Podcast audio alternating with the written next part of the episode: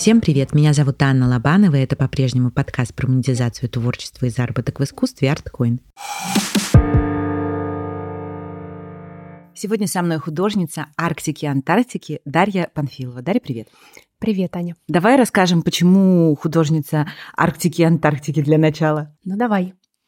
А, начнем с того, что я этой темой интересуюсь очень-очень давно, и полюса холода, и в частности сначала это была Арктика, вот, я жила в Санкт-Петербурге, рядом с музеем Арктики и Антарктики, и начала просто потихонечку собирать э, книги издательства Паулсон. Это издательство, которое вообще специализируется именно на на полярных регионах, про исследования, про открытие.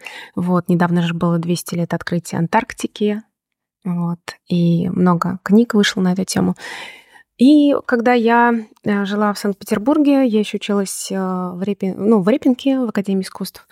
Вот, а там рядом стоит ледокол Красин. Вот. И, в общем, как-то в один прекрасный момент, это был 2018 год, у меня вот это увлечение и хобби интересоваться Арктикой вот пересеклось с моим творчеством. То есть я в какой-то момент поняла, что а мне вот э, в плане творчества только это интересно. То есть у меня начались, началась серия картин про Арктику, вот, и потом, потом я это все расширяла, углубляла, вот. Даже пошла, поучилась а, в политехнической школе Лозанны, но это был онлайн, вот, по, был курс по изменению климата, очень интересный, и как бы в принципе, то есть я объединяю, получается, такой вот в творческий в творчестве исследовательский фактор и вот изобразительное искусство. Когда мы с тобой обсуждали а, запись этого выпуска, ты была в Буэнос-Айресе на биеннале. Вот расскажи, как ты туда попала, что там происходило и так далее. Ну, как и все попадают, я отправила заявки. Я отправила заявки на участие. Заявку на грант на исследовательский отправила. Это уже будет мой, получается, второй грант. Первый э, был в Австралии, когда я туда ездила.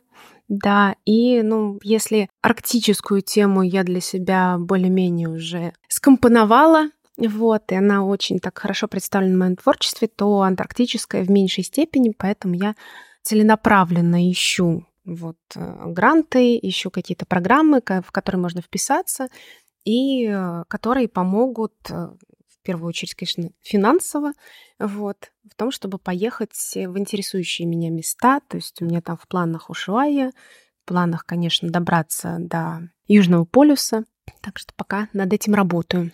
Вот так. Но, несмотря на все эти твои суперпознания и увлечения, говорить мы сегодня будем о нейросетях. Потому что хочется поднять тему, как художники могут их использовать в своем творчестве. Много идет информации про всякие суды за границей и конфликты и так далее, ты считаешь, что их можно использовать как инструменты. Вот как ты пришла к этой мысли, идее и почему решила начать экспериментировать? Ну, начнем с того, что я интегрирована в IT-сферу уже больше 10 лет. Вот, это одна из моих профессиональных деятельностей, связанных с IT.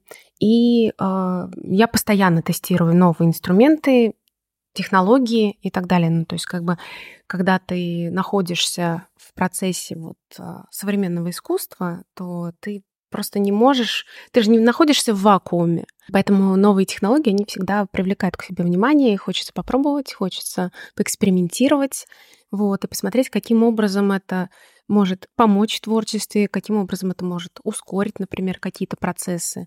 Вот, и как раз вот нейросети очень сильно ускоряют ну, практически все процессы, которые существуют в работе современного художника. Раз ты исследуешь их и хорошо понимаешь уже, как они работают, как ты считаешь, вопрос, который многих волнует, заменят ли они в будущем художников или все-таки нет? А вот это вот нужно уточнить, каких именно художников, потому что одних заменит, другим увеличит скорость и производительность, а третьи останутся неуязвимыми к нему. Вот. И это, ну, на мой взгляд, напрямую зависит от уровня символической ценности произведений конкретного автора. И под символической ценностью я подразумеваю, ну, как бы это выражение неопределенной значимости, которое формирует вот несколько факторов. Самобытность, признание со стороны истории искусства, репутации художника, подаваемые его работами признаки оригинальности, долговечности и как бы вот это вот притязание на самостоятельность и интеллектуальное чутье. То есть оригинальность произведения искусства. Поэтому те художники, которые уже так или иначе в топе, да, которые признаны сообществом, которые делают э, высококачественный продукт, интеллектуальный, я считаю, что они останутся неуязвимыми. А для художников в середине карьеры, да, к которым я себя сейчас отношу и, и стремлюсь туда дальше, в топ, отличный инструмент ускорения, потому что при помощи нейросетей, например, те, которые генерят изображения, я потом там кучу назову, можно сделать эскизы можно протестировать свою идею. То uh-huh. есть, э, например, ты хочешь осуществить какой-то достаточно сложный проект, вот, и при помощи промптинга, при помощи всех ключевых слов и описаний ты можешь а, заранее уже как бы сделать визуализацию, ты можешь сделать визуализацию там, какого, какой-нибудь коллаборации, да, ну, то есть это вот все очень сокращает время на производство эскизной части. Что делать новичкам?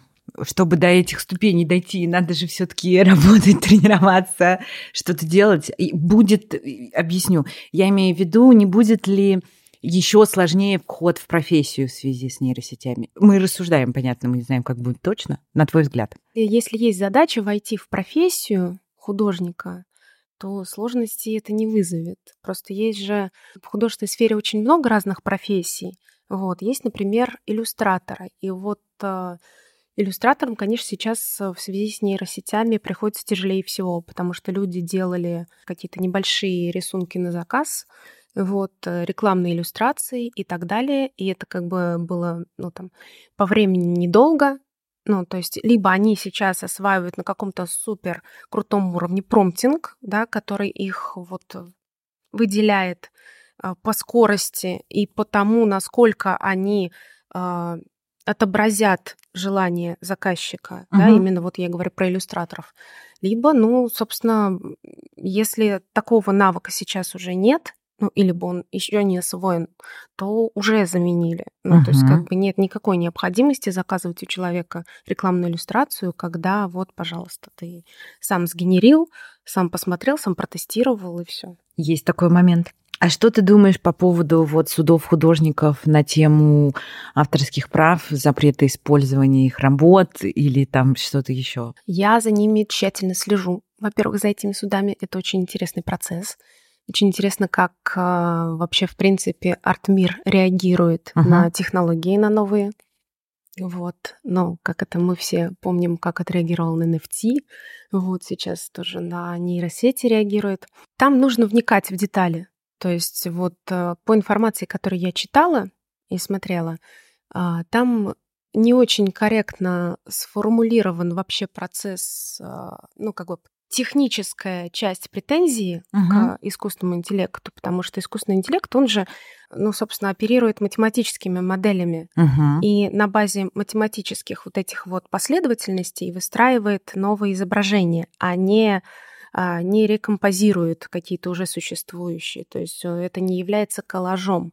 То есть ты можешь как бы а, я не знаю, подать э, в суд на другого автора, который использовал там больше 70% там твоей работы, например, да, а искусственный интеллект, он работает по-другому абсолютно. Вот, поэтому там немножко такая вот э, некорректная история есть.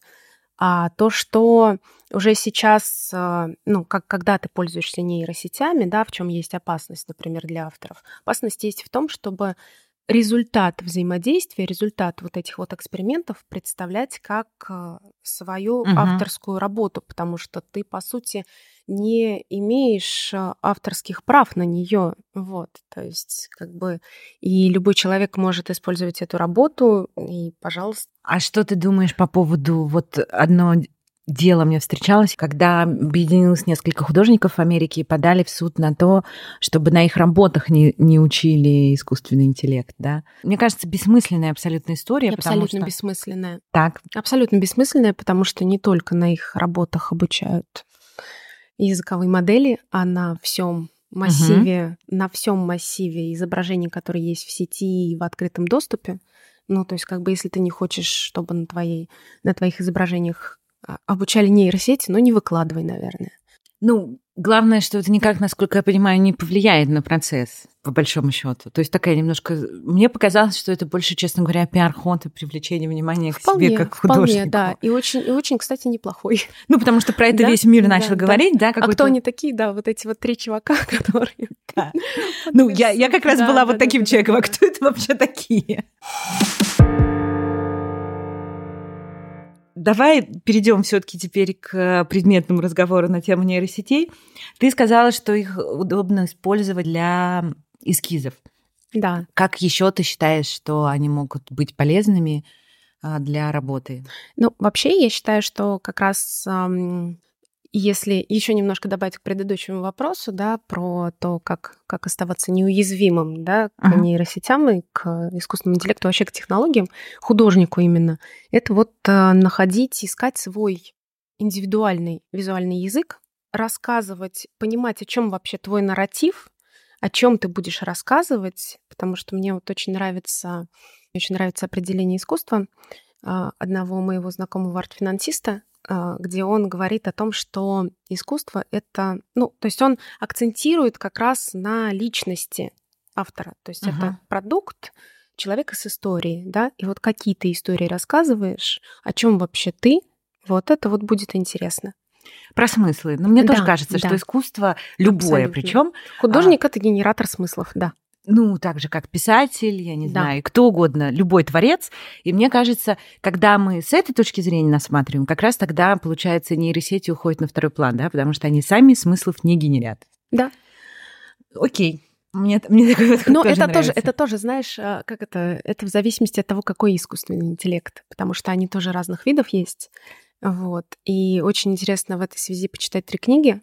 Так, давай. Первое — это это «Как остаться человеком в эпоху расцвета искусственного интеллекта» Евгения Черешнева. Я с ним пересекалась по работе. Это очень интересный человек. Он читает лекции про искусственный интеллект и является спикером TED. То есть еще книжка китайских авторов, называется ИИ 2041, по-моему, в МИФе выходила. И «Цифровая трансформация» Томаса Сибила. Вот эти три книги, ну, на мой взгляд, если прочитать, то можно сформировать свое независимое мнение относительно того, что будет дальше, как вообще тебе в этом мире, как художнику существовать. Ну и просто они, в принципе, дают такое очень хорошее представление вообще. Угу о всех этих процессах. Все ссылки и названия, как всегда, оставим в описании выпуска и в телеграм-канале подкаста. Там ищите, если не успели записать. Так и, значит, как еще мы можем использовать, кроме как для эскизов? Ну, если использовать как инструмент, то, как я и говорила, эскизы, тестирование идей, э, создавать э, творческие работы, коллаборации с какими-то, ну, там, с брендами, с другими авторами очень удобно. Ну, то есть ты как бы объединяешь два изображения, получаешь какое-то принципиально новое. Другое дело, что потом, ну, на мой взгляд, нужно все-таки это все дело усложнять, кастомизировать, вносить туда вот именно индивидуальность свою. Вот. А так, э, если говорить про вообще работу художника, да, потому что, ну, производство искусства и художественного произведения это одна треть uh-huh. объема работы, который должен делать э, любой современный художник и вообще человек в профессии. Вот, потому что есть еще ну, там, необходимость, необходимость переводить тексты, например, на иностранные языки или там свое аудио, да, то есть ты какие-то записи делаешь, выкладываешь их в соцсети, либо какие-то промо-ролики, тебе нужно выходить на новую аудиторию, например, ты переезжаешь в другую страну, языка которого ты еще не знаешь, или там, ну, окей, допустим, там, хорошо, у меня там более-менее там английский, французский, сейчас испанский, вот, и какой-то в зачатке там немецкий. Например, если я приеду в Данию, да, я на датский я не переведу. Вот, поэтому нейросети это очень быстро делают сейчас. Потом а, систематизировать идеи. Ну, uh-huh. то есть, например, создавать какие-то мудборды, создавать вообще, в принципе, систематизировать всю свою художественную деятельность. Есть специальная нейросеть, которая помогает э, выстраивать, рас, раскладывать все по папкам, вот, дает возможность искать. То есть это такой, э, такой очень прокачанный вариант Пинтереста, но вот с использованием искусственного интеллекта, да, и все это прям очень классно раскладывается по полочкам. То есть вот э, решение проблемы с бардаком, оно все, оно сразу, оно сразу есть. Вот. Потом э, ну, делать контент в соцсети, привлекать аудиторию какими-то вау-эффектами, потому что нейросети это делают быстро. Поэтому на самом деле способов применения очень много. Угу. Согласна. Так, а если мы говорим про сами нейросети, ну, все говорят, понятно, про Midjourney, а что есть еще? Еще есть э, как минимум Stable Diffusion для видео, Bing Image Creator, там Dream, Stereo AI, Лексика, ну, из русских кандинский шедеврум, а, есть Scribble Diffusion, Stage AI для генерации изображений. Вот. И на самом деле я думаю, что большая часть из них она уйдет с рынка, потому что сейчас уже Adobe внедряет в свои продукты искусственный интеллект, и это позволяет как бы в одном месте, то есть uh-huh. не сначала ты там где-то генеришь, да, а потом это дорабатываешь, а в одном месте это все делать, это тоже это очень очень влияет хорошо на скорость. Вот. Но это если это если мы говорим про именно генерацию изображений, если мы говорим там, например, про а, генерацию каких-то сразу миров, да, вот в 3D можно, mm, в принципе, uh-huh. сделать, да, то есть э, такая нейросеть, как а, Blockade Labs, например.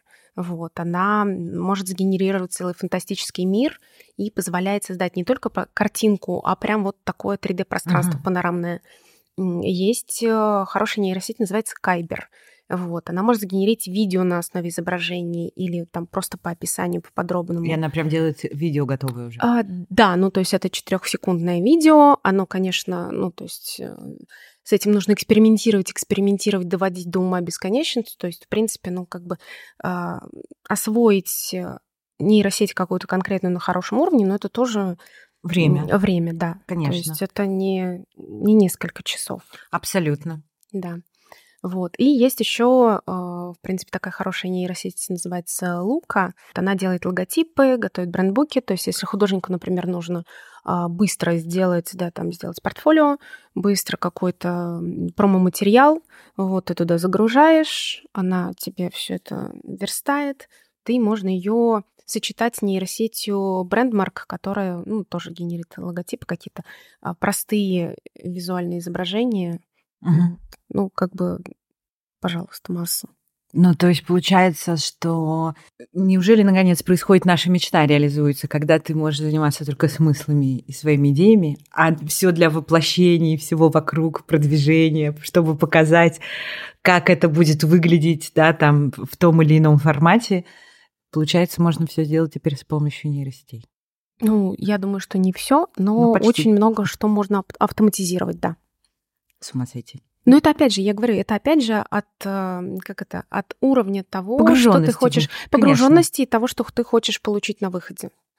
Ну, потому что, конечно, там а, сделать какой-то супер люксовый продукт, да, ну, как бы нейросетями не сделать, да. Ну, то есть, если ты там готовишь какую-то презентацию на очень высоком уровне, то, конечно, ну, это все. Лучше, лучше пока этим не пользоваться. Но они же, опять же, развиваются прямо на глазах. Ну, то конечно, есть я помню, когда конечно, я там только конечно. начинала посмотреть, поиграться, у них были там условно с пальцами проблемы, вечно просто. Да. Но да. ты оно же уходит, они же постепенно Да, учатся, более того, более лучше. того, более того, если мы говорим там, например, если мы возьмем один и тот же промпт, да, ну, то есть вот этот вот запрос, который мы отправляем в нейросеть, то один и тот же промпт, там три месяца назад, который использовался и выдавал определенный результат, а сейчас, если мы его же используем, он выдает гораздо более крутой результат. То есть поменялись алгоритмы. Ты перечислил много нейросетей, часть из них, очевидно, иностранные. А если здесь ограничения, вот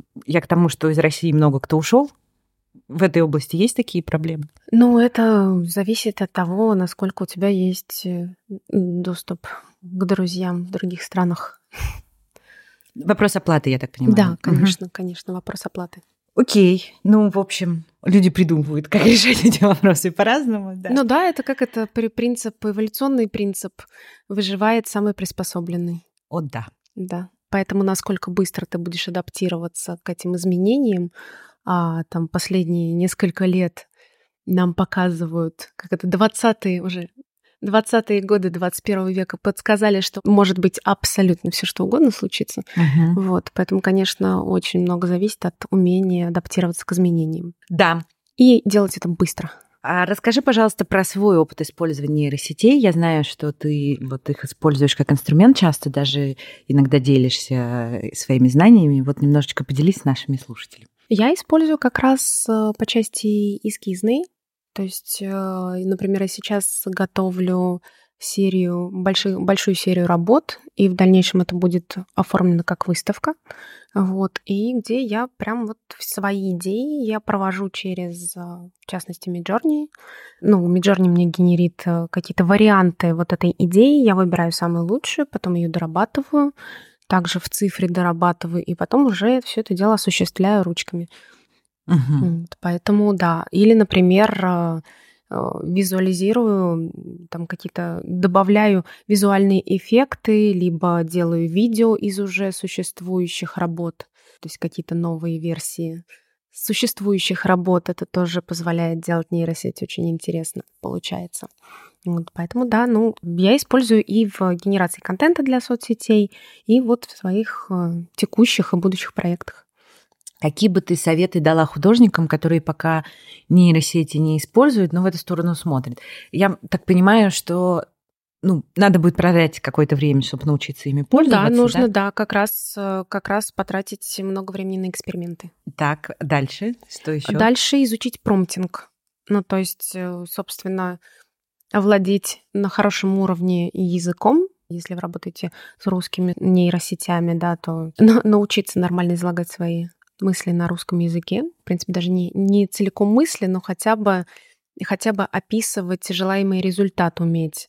Ну, либо на английском и в первую очередь, наверное, на английском, потому что практически ну, большая часть, конечно, работает с английским языком. И от того, насколько подробнее написан промпт, насколько ты там можешь себе вот эту финальную картинку представить себе сперва в голове, потому что, да, ну, как бы нейросеть, она же за тебя не додумывает, она тебе выдает то, что ты вот предлагаешь ей выдать. Поэтому, да, поэтому продумывать и стилистику, в которой хочется получить желаемое изображение. Есть специальные настройки, которые, например, позволяют настроить свет в изображении. Ну, как бы это тоже они э, как раз берутся практически целиком из настроек там фотошопа, из uh-huh. настроек Lightroom. Это все, чем пользуются профессиональные фотографы. То есть там можно выстроить и точку света, и контрастность, и все на свете, и цветовую гамму, контекст описать, да, то есть описать вообще вот эту сцену, которую ты хочешь представить очень подробно, и чем более подробно ты описываешь, тем э, лучше и интереснее результат получается. Поэтому да, освоить промптинг. И найти, найти какой-то, выбрать, наверное, свой инструмент из, э, ну, там, свою, как, свою какую-то, может быть, комбинацию нейросетей, да, и освоить их э, на, ну, таком, на высоком, на профессиональном уровне не просто там три часа посидеть, да, а уделить там побольше времени и вот посмотреть, какие подходят именно тебе. Угу. И вот это вот, э, вот это даст уже какие-то лучшие результаты, чем э, пробовать там, может быть, все подряд, да, и как-то осваивать все подряд. Вот, посмотреть вообще, что ты хочешь. Ну, как сгенерить смысл, а потом уже подобрать к этому инструмент. А у тебя на сайте есть такой раздел, называется нейроарт вот, который нужно знать. Вот расскажи, почему ты считаешь, что, во-первых, эти проекты нужно знать, и какие работы ты в этот раздел помещаешь, определяешь? Это раздел, который я готовила как раз к своему мастер-классу по по Midjourney конкретно и вообще рассказывала, когда про нейросети. Я собрала через а, Инстаграм запрещенная соцсеть на территории Российской Федерации. Я собрала самые интересные, на мой взгляд, работы и такие, которые на, на слуху. Uh-huh. Вот. Я думаю, что, конечно, развитие нейросетей, они уже, ну, то есть то, что вот как бы мы там рассказывали даже сколько это, несколько месяцев назад, уже появились новые авторы, то есть надо смотреть. Вот, но художник, на которого бы я обратила, ну, посоветовала бы, да, обратить внимание, это Рефик Анадол, вот, очень интересный художник. Он работает с генеративным артом, и выставляется в очень крупных институциях и галереях. По-моему, недавно у него что-то было State, какой-то проект, надо посмотреть подробности. И у него есть классное выступление на TED, я тоже тебе скину ссылку, где, собственно, он формулирует как э, как это, с позиции уже неуязвимых для нейросетей uh-huh. художников, да, он как бы говорит о плюсах этой технологии, как ее применять. Вот на него бы я обратила внимание точно. Когда ты говоришь нейроарт, имеется в виду искусство, которое создано с помощью нейросетей.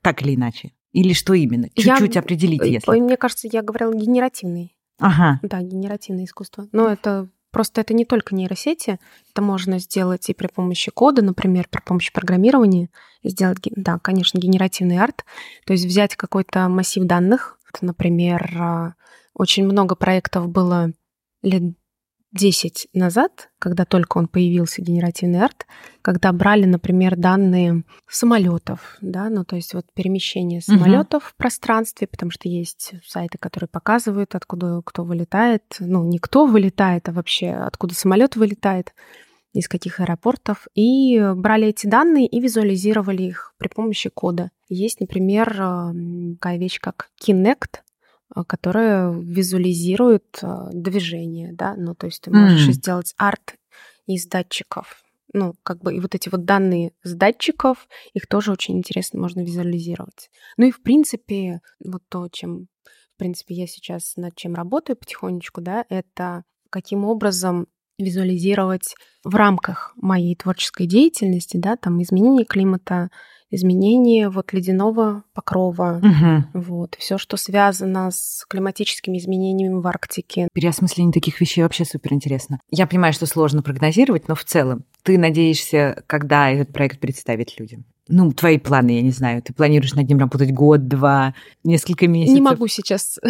вот такие прогнозы я сейчас не строю. Если мы говорим про цифровое искусство с точки зрения финансов, расскажи про этот аспект. Ну, помимо того, что мы с тобой обсуждали в рамках того, как это ускорить, э, да, процессы, которые вели от создания до там, получения прибыли, да, оптимизации всего этого процесса, вот, то если мы говорим про получение прибыли и все-таки, наверное, говорим про цифровой арт, да, про цифровое искусство, и оно неразрывно связано с а, криптомиром, ну, потому что как ты цифровое произведение искусства ты так или иначе покупаешь за, а, за криптовалюту. И все это связано с NFT.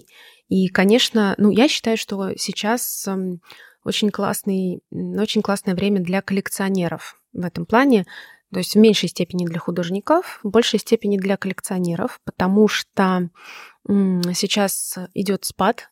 Uh-huh. Ну, как бы мы уже давно находимся в яме с точки зрения криптовалют, да, они все резко упали. Сейчас появляются, ну, как бы вот когда схлынула вот эта волна хайпа, угу. когда ушли люди, которые хотели ну, любыми способами заработать, неважно какими способами, вот, в том числе там есть странные персонажи, которые вообще генерят при помощи нейросетей и все это еще вываливают на NFT-платформы. Ну, как бы вот как вот сейчас вот эта пена с этим мусором, она ушла, и на спаде рынка рождаются вот какие-то новые новаторские имена. И я считаю, что именно вот эти авторы окажут большое влияние на будущее. И сейчас, э, ну, как бы все это можно приобрести за какие-то небольшие деньги, абсолютно вменяемые, вот, и покупать цифровое искусство. Ну, коллекционер поддержит рынок, повышает к нему внимание окружающих. Ты как бы это выходит, ну это тоже, тоже я сейчас, наверное, отчасти поддерживаю цитирую вот Дениса Белькевича, знакомый арт-финансист. Вот он тоже считает, что как раз э, мы приближаем какой-то вот новый цикл взросления коллекционера, потому что, да, как бы все это связано напрямую со временем, ну, произведение искусства и современное искусство, оно вообще неотделимо от времени. Угу. И как бы покупая актуальное, покупая сейчас цифровое искусство, да, как бы ты вот вписываешь себя в том числе вот в этот вот а, исторический процесс. Ну, в общем, очень неплохая возможность. Да, да, отличная возможность. Так, и тогда, собственно, вопрос, который я всем задаю. Назови какое-нибудь искусство, которое тебя изменило. Что угодно. Картина, книга, фильм. Или, может быть, что-то последнее, что на тебя повлияло, если нет какого-то такого суперобразующего? Это, это такое большое количество произведений искусства, просто огромное Давай количество. три назовем. Ну, давай, хорошо. Очень сильное впечатление на меня в свое время произвел фильм Кшиштофа Кислевского «Три цвета синий». Очень я люблю эту трилогию, очень я люблю Жюльет Бинош. И, конечно, вот это вот этот фильм, где главным героем является музыка, не вот эти не, не персонажи, не вот эта какая-то любовная линия, а именно музыка, вот на меня очень сильное впечатление произвела вот именно вот эта концепция. Uh-huh. И в этой же концепции я бы еще отметила фильм Кончаловского про Микеланджело. Я его, кстати, не смотрела, удивительно. Посмотри, и там главный герой — это глыба мрамора. Просто. Класс. Да, это, это, это потрясающе. Вот, поэтому точно они. Последнее время я смотрю фильмы про, э, про симфоническую музыку. Ну вот, Тар. Есть еще прекрасный сериал, по-моему, называется французский сериал. Он называется Филармония. Тоже, Тоже очень рекомендую посмотреть. Когда вот я начала изучать тему Арктики, и вот это мое увлечение начало во что-то трансформироваться уже такое конкретное, да, я сходила на выставку в музей Щусева, uh-huh. архитектурный музей в Москве, на выставку Гали Морел. Она фотографировала ледники, фотографировала айсберги, да, и у меня с тех пор это было, ну, тоже ну, не 10 лет, но лет 6 или 7, наверное, да. назад. Да, это было достаточно давно. И с тех пор я очень хотела с ней познакомиться. И у меня это получилось. Через соцсети я с ней подружилась и пригласила к себе в мастерскую. У меня есть селфи с Гали Морел. И мы провели очень несколько часов за разговорами. И это было потрясающе, очень интересно, и на меня это тоже сильное впечатление произвело. А давай подведем итоги и каких-то три таких главных вывода, которые ты считаешь, что нужно обратить внимание людям, художникам, которые хотят э, взаимодействовать э, с нейросетями? Первая глобальная вещь — это то, что называется lifetime learning, то есть постоянно учиться, не бояться это делать и не бояться переучиваться, ну, как, как для любого человека в IT-сфере, ты, по сути, переучиваешься каждые два года на что-то, на какую-то новую специальность в рамках э, своей активности. Вот. То есть ты получаешь какую-то абсолютно новую деятельность. И в результате, э, да, осваивать обязательно новые инструменты и хотя бы попробовать поэкспериментировать, э, посмотреть, что подходит, что не подходит. И, наверное, и, наверное, тоже очень важно это уметь фильтровать. То есть э, внутри себя выстроить такие вот настройки, чтобы впитывать не все подряд, а делать вот этот вот осознанный отбор того, что в тебя попадает на интеллектуальном уровне и на эмоциональном уровне. Это очень важно сейчас, учитывая объемы информации входящей и объемы того, что приходится обрабатывать, попробовать выстроить себе такие вот настройки. В описании в телеграм-канале будут ссылки на все, про что мы сегодня говорили, и на твои социальные сети, и твой сайт, чтобы всем, кто захочет не пропустить, можно было это сделать. Спасибо тебе большое. Спасибо большое тебе. Мне пришла одна идея, которую хочу предложить вам реализовать. Пишите ваши вопросы по поводу монетизации творчества и заработка в искусстве, и мы вместе с героями следующих выпусков будем на них отвечать. Вопросы можно оставлять в любых социальных сетях, я сделаю посты для их сбора. А если по какой-то причине они секретные, то можно присылать их в личку или на почту. Она есть в описании выпуска. А если вы слушаете подкаст на площадке, где нет описания, то его вместе со всеми ссылками, как всегда, добавлю в наш телеграм-канал. Его легко найти по названию латинскими буквами ArtCoin. Слушайте нас на Яндекс Музыке, в Apple и Google подкастах, в Кастбоксе и ВКонтакте. Напоминаю, что у нас есть Boosty, на котором вы можете поддержать проект, но туда можно заглянуть и просто так в бесплатном доступе, там много интересного. Спасибо вам за то, что отмечаете соцсети подкаста и рассказываете про него, за ваши комментарии и поддержку. Чудесного вам дня и берегите себя. Пока-пока. thank you